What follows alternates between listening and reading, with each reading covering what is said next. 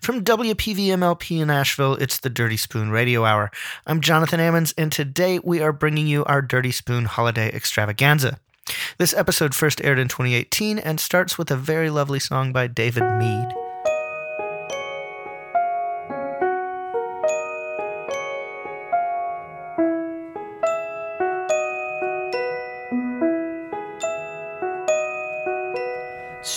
Stranded here in Hartford, Christmas Eve. The snow is falling on the plains, out on the runway as a man sings hallelujah.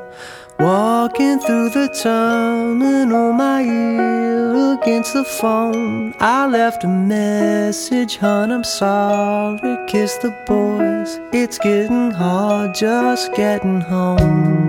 There's a line in Hudson News through the shirts and souvenirs, and I'm pushing through the fray.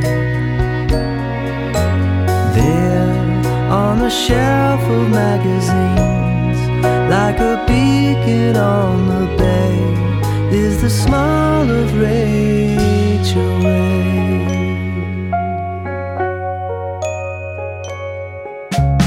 Sitting in the bar with Marguerite, she weighs a pour and gives a wink. Hey, Merry Christmas, sweetie pie.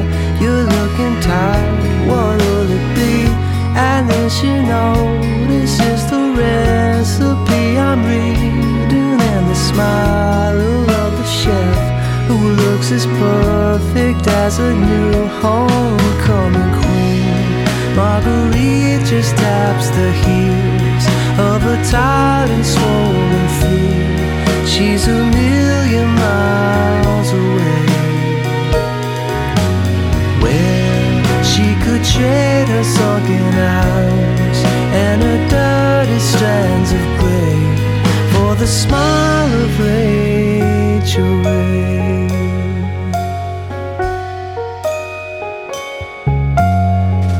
Rachael's gonna show us how it's done. In 30 minutes, she'll be gone.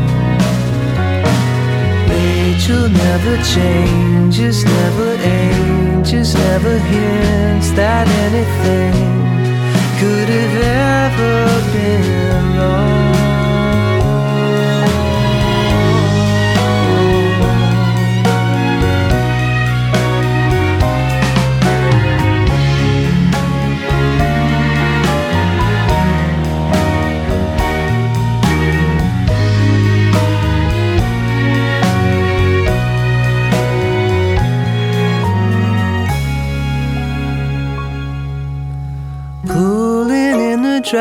Driveway, 3 a.m. The kitchen lights left on again. I grab a beer and check the tree, but there's no presents underneath. And up the stairs, a pair of empty little beds. And by the clock, she left a note.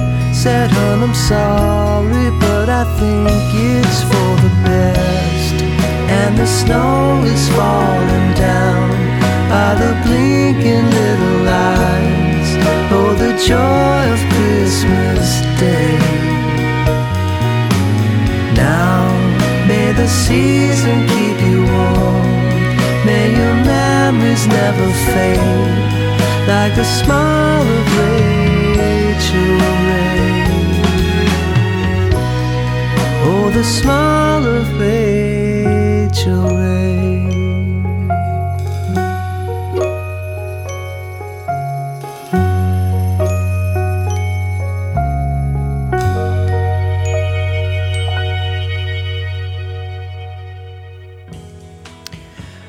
Scrooge by any means, but I can be pretty ambivalent about the holidays, and Christmas in particular. One December in the early 2000s, I spent a few weeks in Honduras, helping to dig the foundations of a sewage system for a little island off the coast, and distributing donated Christmas care packages from house to house in our spare time. It was the rainy season, and so in place of snow, there was just a steady downpour. And in that humid heat, the Christmas carols rang out from every shanty church. There was even a palm tree done up in Christmas lights, like that old Corona commercial. And when we would knock on the doors, people would come to them and look at the shoebox stuffed with cheap, crappy, throwaway toys from McDonald's sent from thousands of miles away. And they would look at us and say, Is that all? And we would say, Yes, Merry Christmas. And often, without a thank you, they would simply close the door or walk away. It occurred to me later that we were never really invited in for a meal or to sit and chat. And I know precisely why. Because they had nothing to offer us. Once we were invited in for coffee, but even that seemed above and beyond. A few days before Christmas, I flew back to the States, landing in Charleston to spend a holiday with my family at our place in Kiawah Island. Straight from the airport, still unbathed and in the same grubby clothes I'd been wearing for the last few days, I didn't exactly meet the resort dress code for a freshly finished luxury hotel, ironically named The Sanctuary. To me, it felt like anything but, as everything felt oppressive. The lavish chandeliers, the posh furniture, even the luxurious way our feet bounced on the suspended hardwood floors felt ridiculous. I'd literally just spent the last few weeks in a pot, and here I was in a place with attendants in the bathrooms. My family said I was being ungrateful, and perhaps I was. But I couldn't shake the look of the faces I had just seen, and I honestly didn't want to. Year after year, they'd seen Americans, well off and stable, cruising into town to give them discarded Happy Meal toys. That is, quite possibly, the saddest thing to see in a child disillusionment. Perhaps the only thing sadder is to realize that your entire efforts in your third relief trip to a country didn't serve the people there so much as it just gave a sense of smug clarity and self righteousness for having done your part. I'm not going to say something melodramatic like, that was the day Christmas died for me or anything, but it was certainly a paradigm shift, one that left me a little less kicky around the holiday season. A few years ago, I was working in a little wine shop most of the days were spent alone at the store, so when the holiday season rolled around, I was expected to help decorate the place. To help put myself in the mood, I made a quest of trying to find Christmas music that I found vaguely tolerable. I've always hated Christmas music and found it cloyingly saccharine. So it was with a little shock that I stumbled across Ron Sexsmith's Maybe This Christmas. I'd first come across him because his name came up every time Paul McCartney was interviewed as being his favorite songwriter, so when I saw he had a seasonally appropriate tune, I tuned in. There's something about the way Sexsmith writes a tune. His lilting voice always adds to the world weariness of his lyrics, and while they are characteristically droll and downtrodden, they always still have a note of optimism. And while his Christmas tune is noticeably more sweet than his general tunes, there was a lyric that stuck in me like a dart. Maybe forgiveness will ask us to call someone we love, someone we've lost, for reasons we can't quite recall. Maybe this Christmas. I still love the way this tune is written the resigned, tired optimism, the exhausted sense of gladness that hope might be around the corner if we couldn't but muster the energy to do something about it. That December, I wrote a letter, pen to paper, to an old lover this was no Hollywood rom com. I wasn't trying to win her back. After all, she was married by now and living on the other part of the country. I simply wrote her to apologize, to say I was sorry for being such an awful person to someone that I'd once said that I loved. I sent it without ever expecting to hear back. The following week, a few days before Christmas, I was sitting by myself at a bar with my back to the door when I heard a familiar voice from behind me. Is this seat taken? It was her, of course. We drank Sauvignon Blanc, her favorite, and caught up on lost years. And before disappearing into the night, she said, Thank you for that letter, by the way. It really means a lot. In a culture that teaches that apologizing is a trait of the weak, and that to say you're sorry is an affront to your autonomy, to actively seek forgiveness from your neighbor is an act of rebellion. And in a holiday that often becomes all about giving and receiving material objects, the reciprocal nature of penance can be more rewarding than anything I've ever touched or tasted in my life. It's become a bit of a ritual for me since that first December to find those people I've wronged and make amends. An annual penance in the form of a letter, phone call, or random visit. The kind of tradition that no tree, no tinsel, no lights could ever improve upon.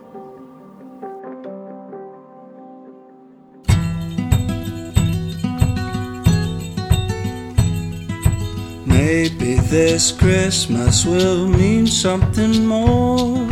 Maybe this year love will appear deeper than ever before. And maybe forgiveness will ask us to call someone we love, someone we've lost for reasons we can't quite recall. Mm, maybe this Christmas, maybe there'll be an open door. Maybe the star that shone before will shine once more.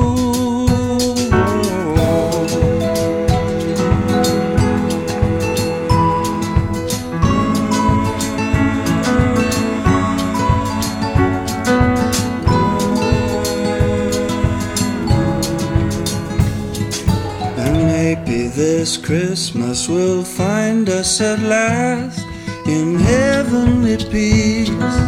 Grateful at least for the love we've been shown in the past. Whoa, maybe this Christmas, mm, maybe this Christmas.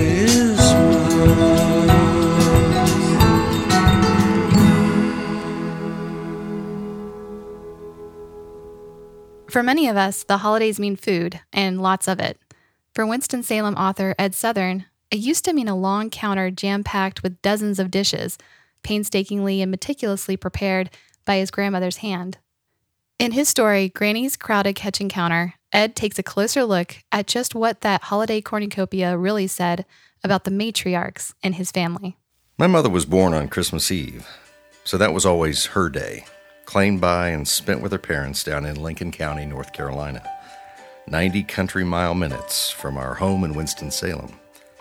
That suited just fine my other grandmother, my father's mother, because that meant she got to lay claim to Christmas Day itself. She'd never turned down the bigger stage. Widowed before she was a grandmother, she lived several places that I can recall. But the house I think of when I think of her house was only 15 minutes from the house I think of when I think of ours. Her grandchildren called her Nanny, which got confusing when her mother and sisters were with us because all their grandchildren called them Nanny too. Our Nanny spoiled us rotten, flattered and cajoled us even as children, and hoarded the holiday cooking the way she hoarded cigarette lighters, Coca Colas, and candies, the way she tried to hoard our affection. Before her first Christmas in the family, my mother asked what she could bring to dinner. Nothing, her mother in law said, with a smile, with sugar spilling from her voice. For, yes, of course, she was one of those southern women who believe you can say anything and get away with it if you say it sweetly and smiling. Not wanting to seem rude, ill bred, or lazy, my mother brought a simple casserole anyway. Oh, here, let me take that, her mother in law said, without a smile, without a pinch of sugar, and set the dish off by itself to the side of the counter she used as serving line. None of my mother's new relations touched it. They knew better.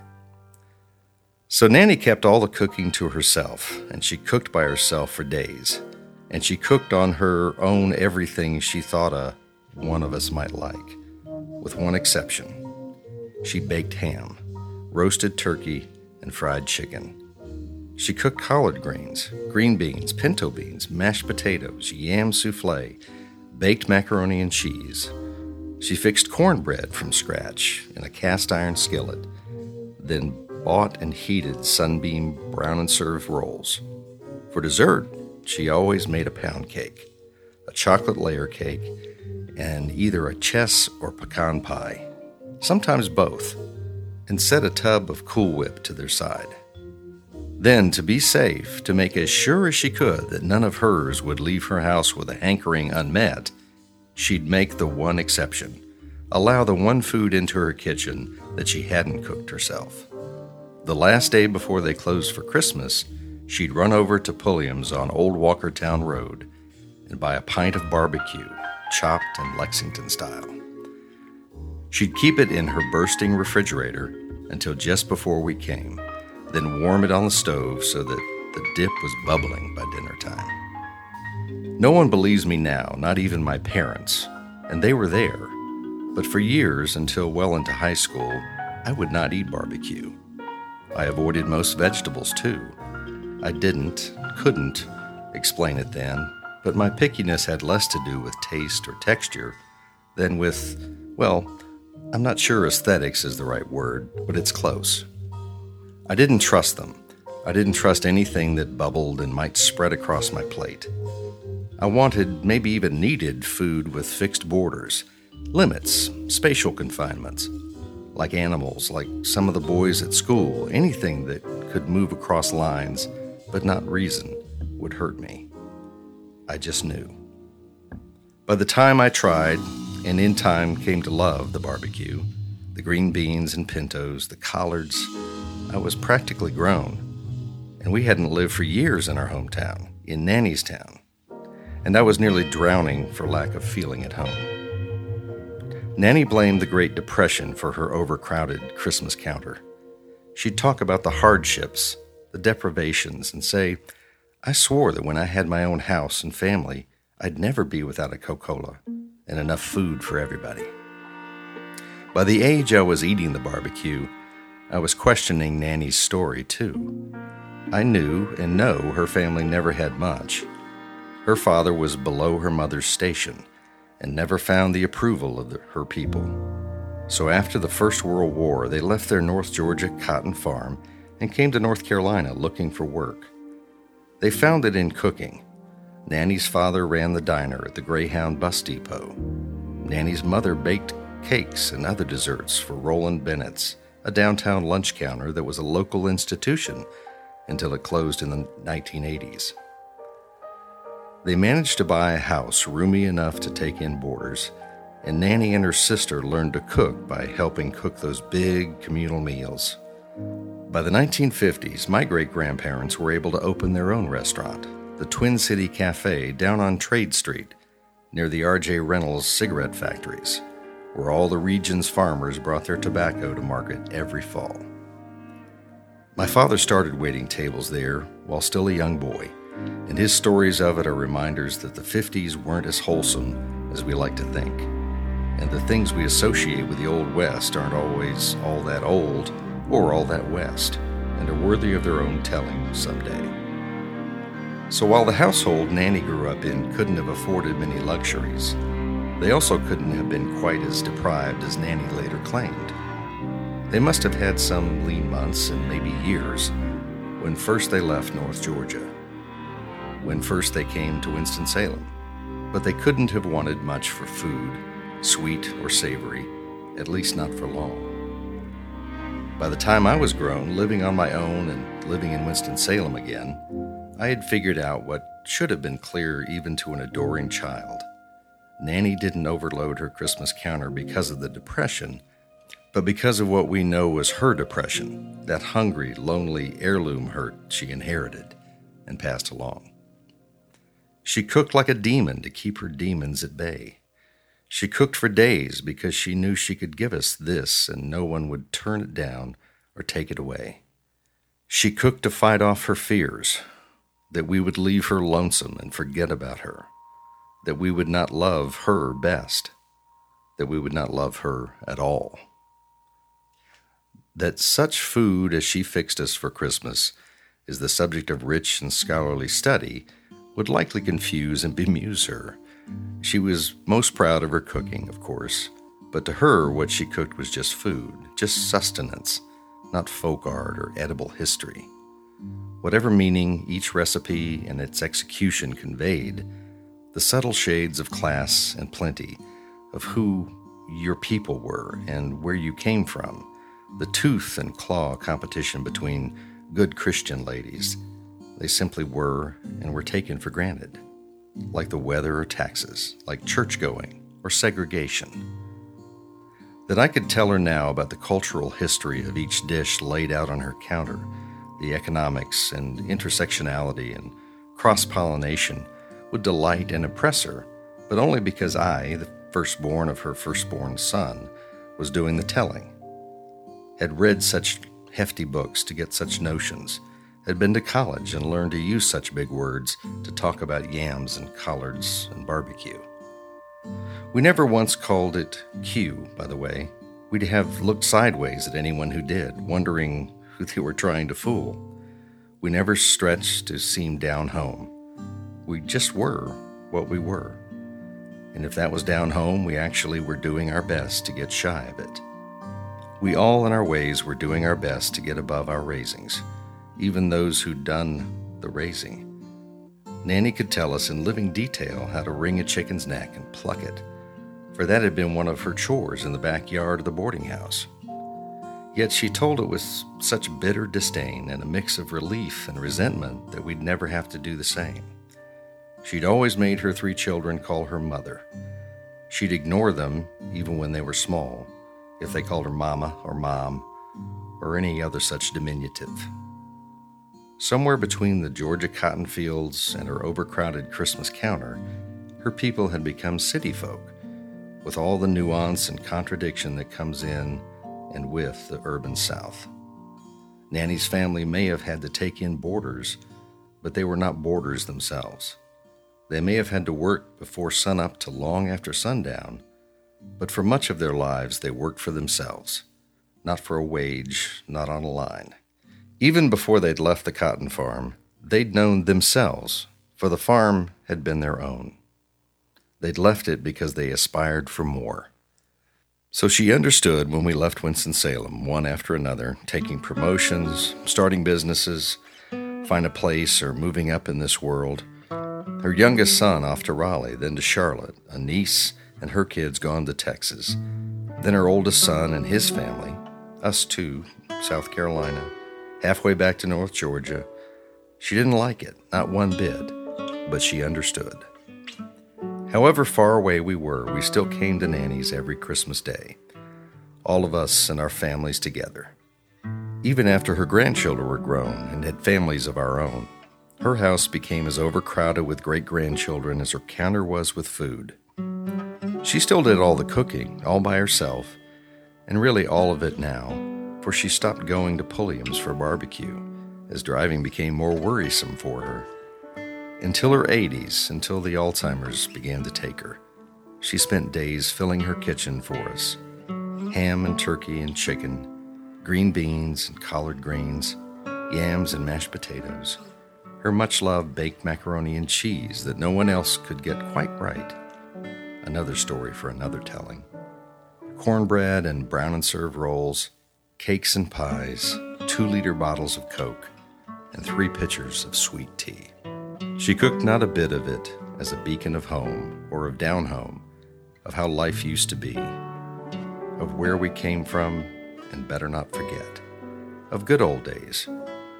For she knew these days were as good or better. She certainly couldn't cook these particular foods so that we could someday prove our bona fides to academics and bearded hipsters, so that we could lay a claim to cultural studies, so that I could tell all this on her to y'all. She cooked these foods because those were what she knew how to cook, and cook better than most. Because those foods to her were food, were what families ate when they got together on Christmas. Even if all our accents did get a little thicker in Nanny's kitchen than in our schools and Sunbelt suburbs, we knew she wasn't cooking to make us remember our history. She was cooking to make us remember her, as if we could ever forget. She was cooking to make us full and happy. Tim Riddle reading Ed Southern's story, Granny's Crowded Kitchen Counter. You can find that story on our webpage, dirty-spoon.com. A one, ready, go.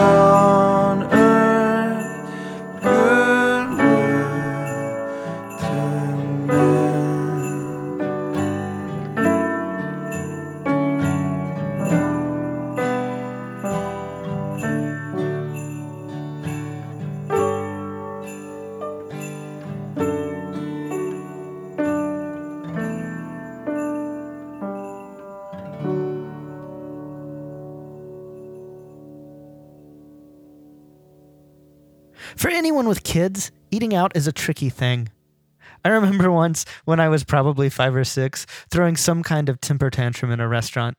My father looked at me and said, Do you need a spanking? And I defiantly looked at him and said, It might help. After marching me to the bathroom and back, my aunts and uncles say I sat proper in my chair and said, I'll be good now.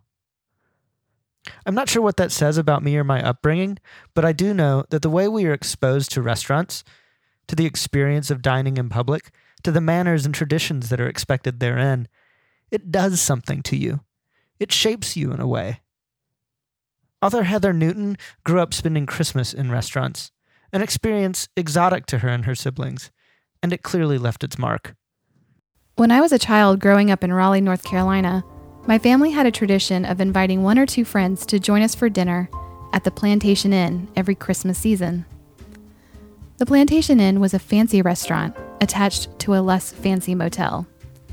It had never been part of an actual plantation, but it looked very Old South, all white with antebellum columns. Inside, the carpet was lush and red, and candy canes hung from the chandeliers. A lady in an evening gown played Christmas carols on an electric organ in the corner. To my child eyes, the Plantation Inn epitomized elegance. To understand the significance of this annual event, you must know that with four children and not much discretionary income, my family almost never went out to eat. When we did, we went to IHOP or if Burger King had Whoppers on sale for a quarter, my dad might spring for a bag. Otherwise, we ate at home. The local paper even did a full page feature on my mother in which she proudly gave tips about how to feed a family of six on $25 a week. My parents' intent in starting the Plantation Inn tradition was to honor the friends we took as guests and to teach us children how to behave in public. Going to the Plantation Inn was a big deal. We dressed up. We hung our coats in a coat closet as we entered. The tables were set with something called cloth napkins. Our parents expected us to chew with our mouths closed, refrain from licking our plates, and, for one sweet evening, stop hitting each other. Their efforts to turn us into ladies and gentlemen succeeded during the meal, but always fell apart when it was time to leave because of one thing the mint bowl. On a coffee table in the lobby sat an oblong silver serving dish full of buttermints. The idea, of course, was for patrons to take one mint to cleanse their palates after dinner. Because my mother's food budget didn't allow for candy at home, however, my siblings and I had no self control whatsoever when we encountered candy elsewhere. Every year, we stuffed handfuls of mints into our mouths and our linty pockets, completely cleaning out the bowl. One fateful year, as my dad was settling the check, another little girl sat on the couch in the lobby, surreptitiously raiding the mint bowl. As we watched, she reached out and somehow hit one end of the candy dish, flipping it high in the air. Pastel colored mints rained down, and the dish landed upside down on the floor. Oh, the humanity. The hostess rushed over and swept all the mints into the trash. My siblings and I lingered as long as we could by the coat closet, hoping the hostess would refill the bowl, but she never did. As long as we live, we will never forgive that clumsy little girl. The guests we invited to the Plantation Inn included close family friends and people my parents wanted to know better. A few were couples, but most were single. They were teachers, writers, a minister, a woodcarver. My favorite was a young man who had served as a missionary in Kenya. He spoke a made up language called alfalfa, similar to pig Latin, only funnier. When he told a story in alfalfa, my normally reserved father laughed so hard, tears spurted from his eyes. The trait all our guests shared was that they were, quote, interesting and willing to engage with grown ups and children alike. They entertained me and they listened to me. In his book, Confederates in the Attic, Tony Horwitz describes the Plantation Inn as a, quote, faux plantation motel on a busy suburban road right across from Kmart, where a group designed to prepare youngsters for Confederate citizenship had decided to have its annual meeting. For me, despite its politically incorrect name, the Plantation Inn was not a nostalgic symbol of the fallen South.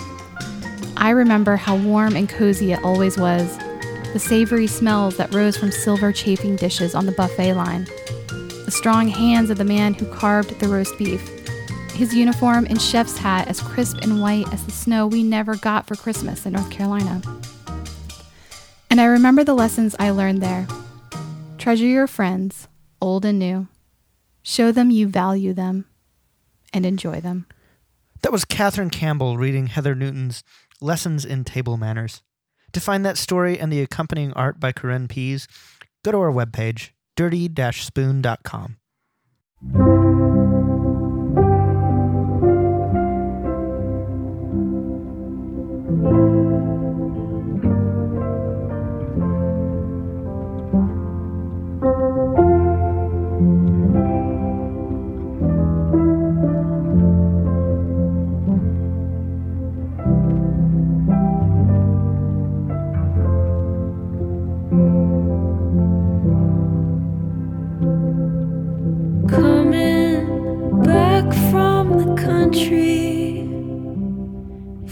good food and lousy beer.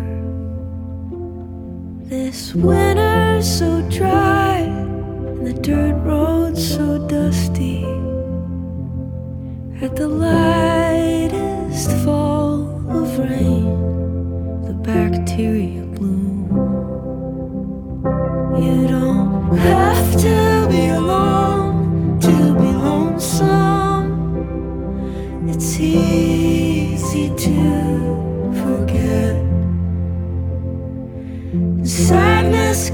Crashing like a brick through the window. And it's Christmas, so no one can fix it.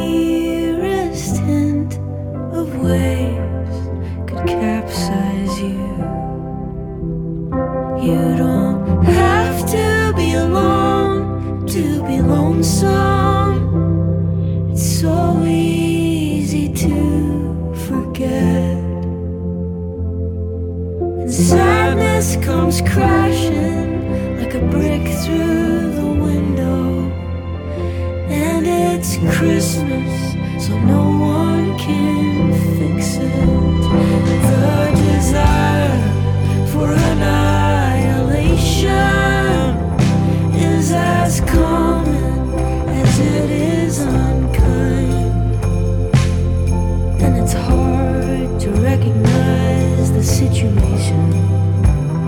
When you're desperately trying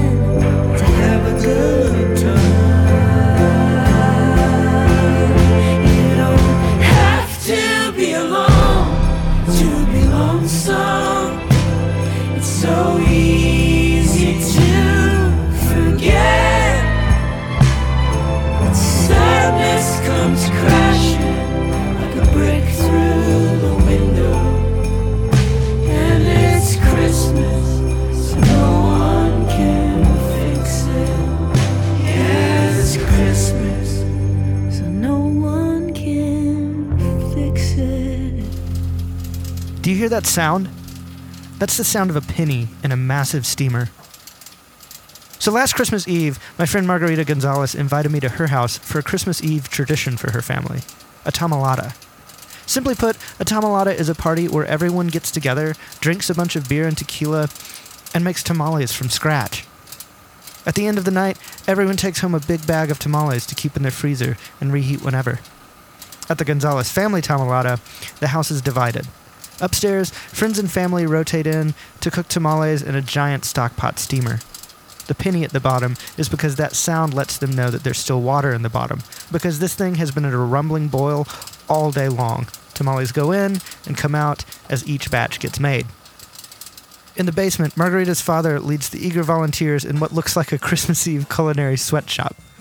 Half a dozen folks hunch over a long table, dipping spoons in the masa and spreading it on the corn husks, then spreading the pork on the masa and rolling the husks, folding and setting aside before they make the next one. John's recipe for these tamales has actually been published by Texas Folk Life Resources. You see, John has quite the story himself. A native son of San Antonio and graduate of University of Texas, John was the son of Mexican immigrants. These traditions run deep in his blood. John had a 45 year career in journalism, reporting for the Associated Press, the Dallas Morning News, the Houston Chronicle, and a host of other news outlets, covering state and national politics from the Texas Mexico border. He even reported from Guantanamo Bay. John retired not too long ago, which is how he and his wife ended up here in the basement of their daughter's house in North Carolina, overseeing a motley crew of friends struggling not to make a mess while drunkenly stuffing tamales. I chatted with John and his wife Jamie. This was recorded Christmas Eve, 2019. If you could just uh, state your name for the record, sir. John Gonzalez, G O N Z A L E Z. Awesome. And I'm from San Antonio, Texas. And, um, well, let's see. We're here today making tamales. And I brought all the ingredients from home. Yeah? Yeah. So, And home for you is Austin, right? San San Antonio. Antonio, San okay. Antonio, me. San Antonio, which is close to Austin, but we're a little further close to the border. And um, my mom was born in Mexico and immigrated in the a century ago, and um, she brought with her a family recipe that started with cooking a whole pig's head, and they used all the different parts that come from that to f- make a little, you know, corn meal sandwich basically, which is the tamale. So anyway, what I brought from Texas was some freshly ground corn right here, and I've added some animal fat to it, and now it is ready to be like spread into a shape like uh, I don't know what you can compare it to, but it's tubular, but it's a, a filling wrapped in corn, and so it's surrounded by a corn husk that keeps it all together. And the corn almost looks like a hummus at this point. It is uh, it's finely ground, That's super fine ground. and what they do is they start with the corn kernels that are dried, but they they do a process to them called uh, nixtamalization, and it's from like an Aztec word or something. But they take the coating off the corn uh, kernel, and it softens it a bit and changes the dynamics of it. But anyway, the corn that's used to make tamales is usually through the process of they basically soak it in lime, um, lime powder. You Yeah. know, that's um, what is used to take some coating off the outer side of the corn. So, And this, uh, you're stuffing it with, is this chorizo or is this well, it's a, what, what kind we of a it? homemade chorizo, you might say. Um, in Texas, I got some pork and I boiled it. It was very, very lean. Okay, so it's like these little roasts, um, you know, watermelon, not watermelon, but about about a watermelon size, but 15 pounds or so. And I cooked it way down, uh, ran it through a, a meat grinder, and it came out um, very uh, fine, like ground meat, like chorizo. But the time, the time-consuming part, which I did do several days ago at home, taking my time, was to make the red chili sauce, which you could theoretically get a bottle of anything and add it to the meat and make your filling. But what I do is I start with um, chilies, dried chilies that are grown in Mexico mostly. Yeah. Two two kinds that I use. One is called um, a chile ancho, Right. and this one here is a guajillo. And so you wind up. Um, And what's the difference between these two? they have a slight, slightly different flavor. I forget which is considered more sweet, but I think it's the ancho. And they're not super hot either of them. So um, they're just flavorful and give a good, rich flavor. Sour and, and sweet. a whole and, mix uh, of little, flavors. Yeah. And these are two of the three chilies that go in most moles. yeah. So that's why it's a little bit similar. It's like a cousin, really. But what I wound up doing was you start with these dried chilies, you get them uh, soft, and then it's a question of turning them into a sauce. And it's really hard to um, get all the hot stuff out of these, but so you have to take your time getting all the seeds and all the veins out of it, or else it, it's just like killer hot. So it had to spend a lot of time individually opening up each chili and um, getting rid of the seeds and the veins and stuff, and then um, basically boil them, run them through a Cuisinart, run them through a sifter to really smush out the, get through the, the all the skins, you know, Yeah. separate the skins and the bulkier stuff, and any seeds that might be left. So that's left with uh, you're left with like beautiful red puree, or like a sauce, and so that's what I've added to this stuff with a couple of additional ingredients such as um, pork broth that was from the original pork, and um, just some few other spices like you know, uh, comino, garlic, Comino. uh, cumin. Oh, cumin. Awesome. Yeah, cumin, garlic powder, stuff like that. Basic, very basic flavoring. Um, and that's the style my mom um, grew up with. The same combination, kind of light on the garlic, but mostly cumin and oregano. And um, so a lot of the flavor comes from the animal fat that's in there and the chilies. So you'll you'll find out Where did you learn this?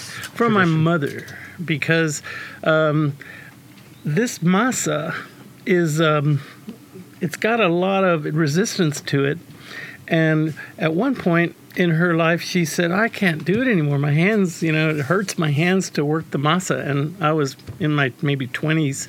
And she said, Would you help me? I'd previously been like never in the kitchen with her. She didn't want anybody around and, you know, a bunch of kids stay away. But she finally asked for help. And um, so it does take a lot of like muscular activity just to work the dough. A lot of kneading the dough. Well, mixing it with the fat, which is basically melted lard. Oh wow. So, yeah. So then spices and stuff. Um, I brought a re- copy of the recipe that is kind of close to what my m- mother used, and she saved it because it was close to what she used. And I was going to share it with you Man, if you wanted to. that's a lot of ingredients. Oh, f- yeah. Excuse me. no, feel free. We'll just bleep it out. um, and they're all in there. MSG. No, no MSG. It says Yeah. MSG to taste. No, thank you. you know, never. I'm just curious about her background. Like, where was she from? Where did she grow up? Oh, Where did man. you grow up? What's the Sure, What's the um, family background? myself, I'm a mix of a Mexican born person and an American born person. My dad is totally Mexican, but he was born in Mex- in the U- United States. My mother was born in Mexico, and she was actually born in the middle of the Mexican Revolution, which was in the 1910 era. So she was born in that era, and after all the fighting was over, her family left everything behind and moved to South Texas because the nation was in tatters and stuff. What What year? That was about in the 20s, in the 1920s. And so that's when her family came and they brought all their cooking and traditions with them, uh, which I was explaining is basically cooking with pork. Um, for Christmas, doing the whole head. So, um, anyway, she brought all that, and her family would, you know, sisters and stuff would all do it collaboratively. Um, so she knew how to do it, but she didn't really pass it on to me until I was much older. And like I was saying, it was to help her because of the physical work. But yeah, we all grew up in San Antonio where she migrated to, and she met my father, who was um, from a, a long Mexican bloodline also. But all of my family is from Mexico, one generation or another. Like my dad's is a couple removed. I'm only two removed. Jamie's, on the other hand, they're from Czechoslovakia or Bohemia. Bohem- what do they call it? Bohemia. Uh, Italy, Mexico, and Spain. and Spain. So, So y'all have all the good foods flowing through you. yeah. Well, Christmas we often do like a theme. We've done white Italian and That's a Christmas Eve Mm-hmm. tradition. Italian with uh, I think it's seven fishes or something. Oh, yeah, Feast of Seven Fishes. Uh huh. Yeah, so all the white foods are there. So we used to do that a lot when my aunt was uh, still alive, and that was fun and delicious. what I didn't finish explaining about the family tradition that my mom brought was um, not just the cooking part, is when you do this. Okay, because yes, it is around Christmas, but to be precise, our at least in our family, we had uh, they made a small number of tamales to be eaten after midnight mass. Oh, so it's so It you a- don't have to work on the day of mass, kind of thing. yeah, Well, it's, that too. It's just an extra effort. It was to you, have, if you stayed up Yeah, extremely late, it was this one reward that went along with you went out to midnight mass, stayed up late, and had tamales, and that was like one of the few times of the year we even ate them. But it has to do too with like, well, when do you want the kids to open the gifts, right? So Yeah. there's some people that have their own traditions about all of that, but the old school, we both grew up Catholic, you know, it was church church activities all around and yeah, and so the tamales were just like one thing, like one dish out of this whole, you know, celebration. And so now you can buy them any day of the week, of course, and with multitudes of fillings and stuff. But Right. back when it was pretty much beef, pork, that might be it. Once you get away from like families and stuff, you can find some very bizarre tamales Oh, I can imagine. because they've gone all kinds of different directions and fillings and who they're trying to appeal to, I guess. But in our Whole Foods, I mean, they run about three dollars a piece or something. Um, but we produce them for far less than that. What would you say it costs you to produce uh, Mm, a tamale? Several days of work. Several. Yeah, it's at least So, three or um, four full days. priceless. At least three or four full days of labor. Yeah. Okay, and um, hmm, ingredients not that much. Uh, Fifteen pounds of corn masa was about twenty bucks, and then a few pounds of pork. You know, fifteen pounds of pork, bunch of big big old roasts, Yeah. maybe t- another twenty five bucks, and um, the chilies are just pennies by the pound. So Yeah. it's how poor people feed themselves, you might say. What's the purpose of the timing of the Christmas tamale party? Um, well, um, Enough It- people to get together to have hand, enough hands to do the work together. It's part Yeah. social, very much part social Yeah. to have the, and the uh, gathering. I assume you make a ton of these. How many do you think you'll make tonight? mm, uh, 25 dozen? Easy? That's an insane amount of tamales. Well, we've already made five, well, maybe five, ten dozen upstairs. what happens already. to all these tamales? They go away in big plastic bags, and it, if stakeholders, you know, hang around, you know, they get their reward. Stakeholders, I like that. Stakeholders are those who, who are helping out in the process. So, But there's some people like like oh I'll come by and try your tamales. It's like that's not the same as like you know putting some labor into it. Staying But- there, getting your hands dirty. Yeah, but More the, than happy to exchange but it's, labor um, for tamales anytime. Anytime. I, I did. I'm the, here all uh, night. So walk me through this. Show me how you do this. okay, crash course. Mm-hmm. I'm paying attention. Well, you start with a supple corn husk that, if you look at it, it has a rough side and a smooth side. And so the smooth side happens to be the one where it tends to curl around the corn like this. Yeah. So that's the one you want to use. Um, and don't tell me scientifically why. I have no idea, but it works out better that way. It's um, so next thing is I'm going to apply it's probably three or four tablespoons of masa, the corn meal, to this in a kind of squarish area in one of the corners. And basically, what I'm doing is creating a space to wrap some filling in. And I get all my digits in here to smooth it out to get a certain consistency. And some like them thick. And so you can go get somewhere they're big and fat and it's all masa. But I prefer to make them where the masa Yeah, I was going to say, isn't. you're, you're isn't- rolling that thin, and I noticed that at the top you aren't using the top portion part- of that paper. Well, you'll see why. Because it's actually the bottom. Okay. That's where you flip it over to seal. So now I'm adding a tablespoon or so oh of ground pork that So- But let me interrupt you. You haven't even filled the whole corn husk. You've just got like a quarter of the corn husk filled. right because all I need is enough to totally enclose that filling. Yeah. Okay. Okay, to make a, a seal and kind of overlap of the, the corn because it it'll stick and seal and, and enclose it. So that's So a pretty if- minimal amount compared to like yeah, you could how put big it feels when you're actually eating it. Let's hope so. but um, you could put more dough over here, but it just is extra. It doesn't need to be there. It's this is sort of conven- convenient and efficient. I've got it totally encircled. Mine just split. So there you go. So then this You just made that look really easy. I've done it many thousands of times, flip it over. and um, you could do it too, and you should do it. It's really like you. Oh, I'll definitely try You my hand. cannot screw this up. Although, yeah, people have. Now that I think about it. but it's, it's still edible most of the time. John Gonzalez and his wife Jamie recorded Christmas Eve 2019.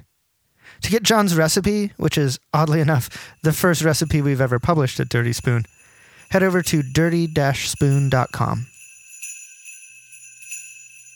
Christmas will break your heart if your world is feeling small, and there's no one on your phone. You feel close enough to call. Christmas will crush your soul like that laid back rock and roll. But your body's getting old,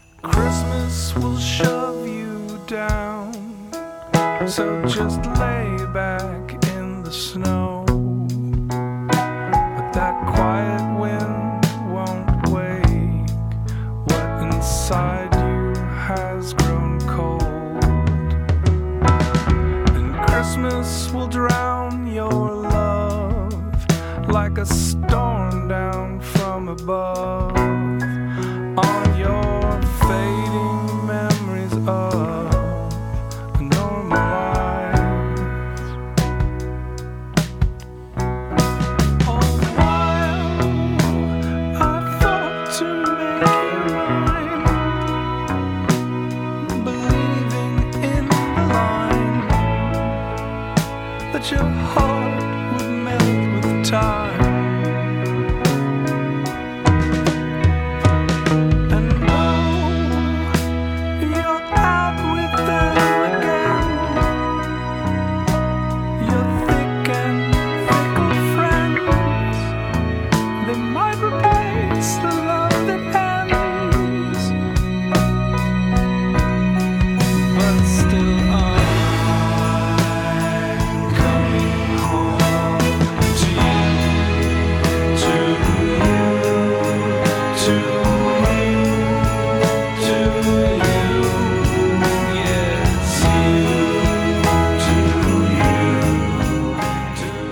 Dirty Spoon Radio Hour is a production of Dirty Spoon Media. You can find the text from our stories on our website, dirty spoon.com. The incredible art on that website is by Katrin Doza, Marianne Papineau, Kelly Minear, Garnett Fisher, Paul Choi, and Corinne Pease. Music in this episode by David Mead, Ron Sexsmith, The Wood Brothers, Pedro the Lion, Goldman, The Ventures, Ed Harcourt, Olafur Arnalds, Arthur Lyman, Ben Lovett, Sylvain Chavot, Ahmad Jamal Trio, and Phoebe Bridgers.